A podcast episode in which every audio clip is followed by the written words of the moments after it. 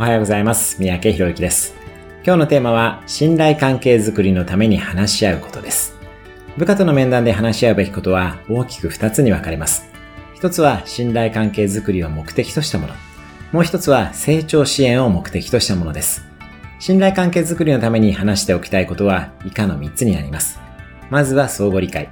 部下のバックグラウンドに関して把握しておきます。差し支えない程度にご家族のことなども話すといいでしょう。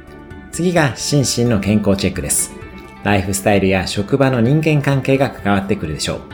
そして最後がモチベーションです。能力が高くてもモチベーションが低ければ生産性は上がりません。